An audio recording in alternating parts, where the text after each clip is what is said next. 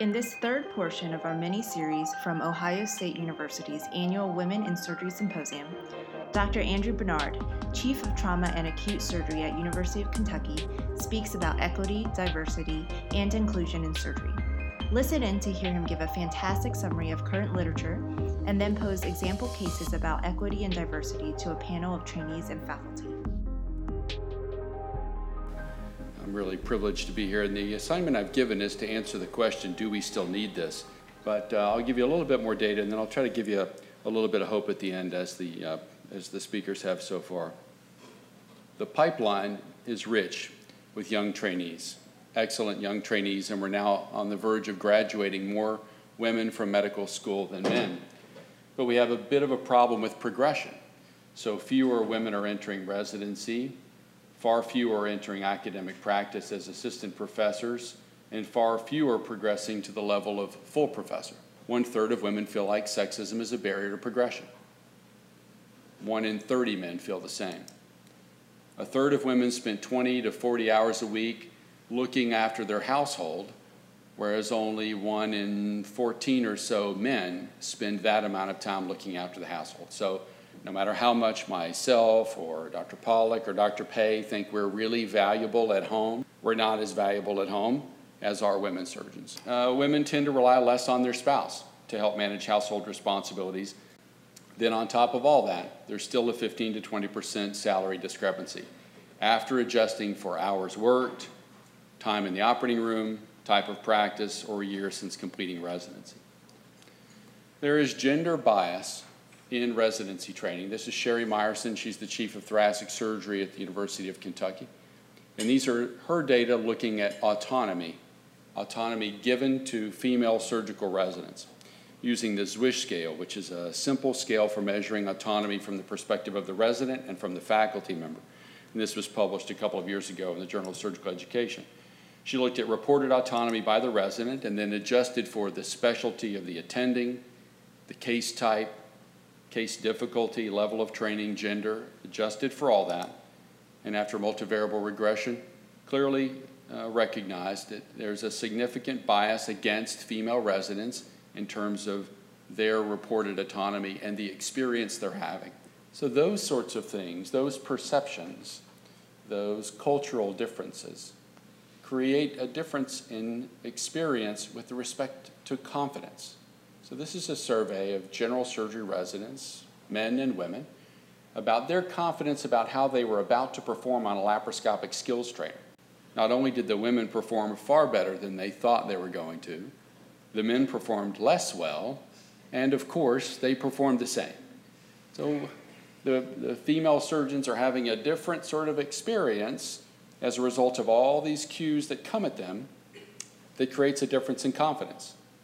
This is a very interesting paper, uh, Afraid of Being Witchy with a B, uh, a study of how gender influences residents' experience uh, leading uh, cardiopulmonary resuscitation. So they asked a bunch of practicing physicians, including residents, describe for us the ideal code team leader. And they said, well, they have a, a deep, loud voice, they're clear, and they're direct. So this is females and males asked, describe the ultimate code team leader. I mean, this sounds like a typical male stereotype, right? So, what females in code team leadership situations will do is assume this gender stereotype so that they can execute the, the code team activities. And then afterward, feel like they have to apologize for it because they have behaved outside their gender schema and they don't want to be judged. The best discussion, still, I think, of, of uh, these these many factors and many concepts comes from Caprice Greenberg's presidential address uh, at the AAS. It's published in the Journal of Surgical Research and it's online, and I highly recommend it to you.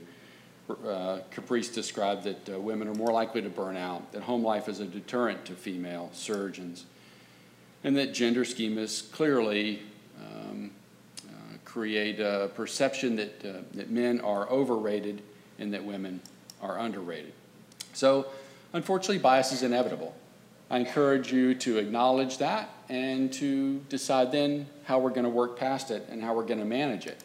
So, this is an expert, uh, Verna Myers. She, uh, she's a cultural strategist. She is an expert in bias. and I'm going to show you a short video from her TED Talk. Not too long ago, I was on a plane and I heard the voice of a woman from Women Pilot coming over the PA system, and I was just like so excited. I was so thrilled. I was like, yes, women, we are rocking it. We are now in the stratosphere, you know? It was all good, and then it started getting turbulent and bumpy, and I was like, I hope she can drive. I know, right, but it is not even like I knew that was a bias until I was coming back on the other leg. And there's always a guy driving, and it's often turbulent and bumpy, and I've never questioned the competence of the male driver. The pilot is good. Now, here's the, here's the problem. It's like if you ask me explicitly, I would say, female pilot, awesome. But it appears that when things get funky and a little troublesome, a little risky, I lean on a bias that I didn't even know that I had. You know, fast moving planes in the sky, I want a guy. That's my default. Men are my default. Who is your default? Who do you trust? Who are you afraid of? Who do you implicitly feel connected to? Who do you run away from? So here's a, an article from the New England Journal of Medicine about how men's fear of mentoring in the Me Too era uh, could potentially lead to an unwillingness of faculty to mentor young faculty or residents or students. Fear is a social construct. And, and I think for us to talk about fear as a reason not to mentor is unacceptable. Two thirds of executives now say that they're concerned about mentoring young female executives because they're worried about harassment. Many senior executives uh, refuse to mentor women. That's a problem. We can't have that. That's going to create significant barriers to the sort of uh, development of culture that we want. So we, we tried to tried to represent this, the uh, the world of surgery pretty broadly here. You have faculty, you have senior residents, you have junior residents. Do you think sometimes that female members of the faculty or, or residency get tapped for certain tasks? For example, filling out the student evaluations, planning social events, uh, counseling underperformers or individuals who are struggling.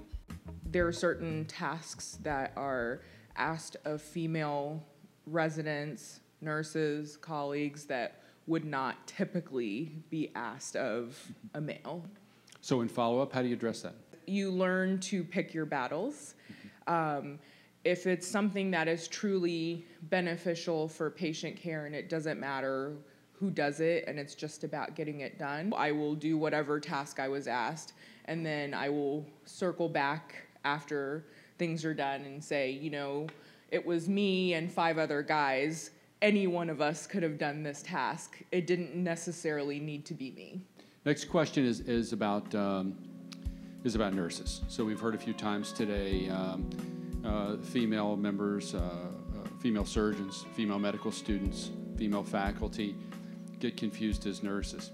But for the women in particular, sometimes I hear from residents, faculty, that they have to sometimes go through some gymnastics to uh, maintain what they consider to be optimal interactions with uh, predominantly female uh, nurses.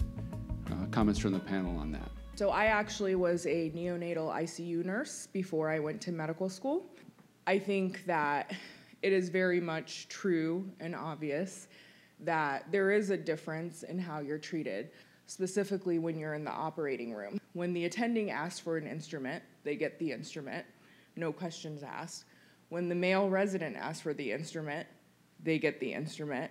When I ask for the instrument, they tend to look to the attending to see if it's okay before they hand me the instrument. One of the other examples I had was we were rounding as a team in the ICU, and it was me and a group of male residents as well as attending, and we went into a patient's room, and the nurse introduced the team to the family and said, This is Dr. So and so, this is Dr. So and so, this is Dr. So and so, and Rita. I didn't say anything at the time. We went on rounds, and then I circled back around and I pulled the nurse aside. And I said, Just a reminder, I too went to medical school, and I'm Dr. Shelby to the patient, if everybody else is Dr. So and so. We can go by first names, but if we're going to go by first names, we should go by first names. Correct. Right? We could be doctor, we should all be doctor. Yeah, that's a great point. A lot of times, the way that I will ask a nurse to do something is I will kind of do so in a way that I make it seem like it was their idea all along. Um, and I think that that, uh, unfortunately, is the way that you have to get around um, people thinking of you as bossy.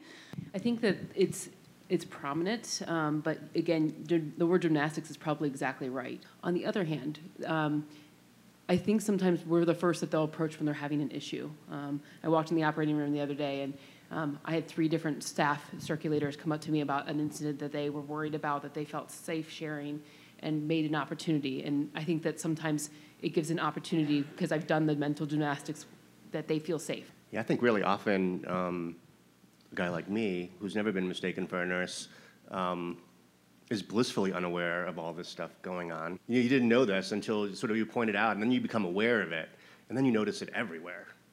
And for so long, you know, just being sort of non confrontational, you just sort of okay, let this go. Let that. They don't seem upset about it. Let this go. But if that happens again, I, you know, I think I, have got to be the guy to to say that's not okay. Give her an instrument. Can I give one other quick example? Yes, ma'am. So I was given a talk um, in a different city this earlier this week, and I sent an email to get directions, and the answer came back. We're looking forward to his talk. Please let him know to show up at this time. And I was like, should I email back and say, do they realize they're getting a female surgeon? Thankfully, the uh, administrator on our side quickly spoke up, and I appreciate that. But that is, it was the natural response, right? Sure, yeah. Okay, I'm going to give you all a case. So you're making rounds you, a resident, uh, two female medical students. It's a male patient. You tell the patient, we'll be back later to talk about the results of your test, blah, blah, blah. And the patient says, you know, okay, doc, if you want, you can leave the pretty ladies. How do you address that? This happened actually this past year. I had a female resident and a male patient. She left the room to do something, and he started making comments at first I was pretty uncomfortable, but after like the third comment, I was like, hey, dude, you know, that's not okay. She's a doctor. I try to diffuse things with humor sometimes. If there's already conflict, I'm very good at stepping in with conflict. Like if, it, if, if there's tension in the room, I can get right into that, but I don't like to be the one to initiate the tension and conflict. But I think I've got to probably be the one to, um, to, to, to maybe get uncomfortable and not be afraid to to be the one to initiate the discomfort. You know, I'm on a service, and it was me and another um, female resident, and we go to patients' rooms, and you know, they're like, "Oh, you guys sure are pretty nurses," and I say. Thank you very much, but we're actually beautiful doctors. and if it goes beyond that, I think that you do have to address it because nobody should be uncomfortable. Okay, one more quick case here. Okay, you're in the ED and uh, you're seeing a male patient with appendicitis. The on duty resident, so whatever resident on your team would have been the one to do the case, is, is present. Uh, you tell the patient he needs surgery, and he said he doesn't want a lady doctor doing his operation. There are vignettes like this that, that would, would occur uh, regarding skin color. Uh, uh, a provider wearing a hijab might be uh, judged in this same way. So so these biases cross far outside of, of gender. Other panelists' comments about how you'd manage this situation? I've had this happen before, uh, and I responded, you would be lucky enough to have uh, this person operate on you. I've had the comment, when's the real doctor coming in? I've had um, recently a, an older gentleman who, when I introduced myself as the orthopedic surgeon doing his hip surgery that day, he said, but you're a woman. And I had a male resident with me who was so, just visibly uncomfortable with that comment. Um, but we went on, and at the end of the conversation, the guy goes, "But you're a strong woman. I like you." Um,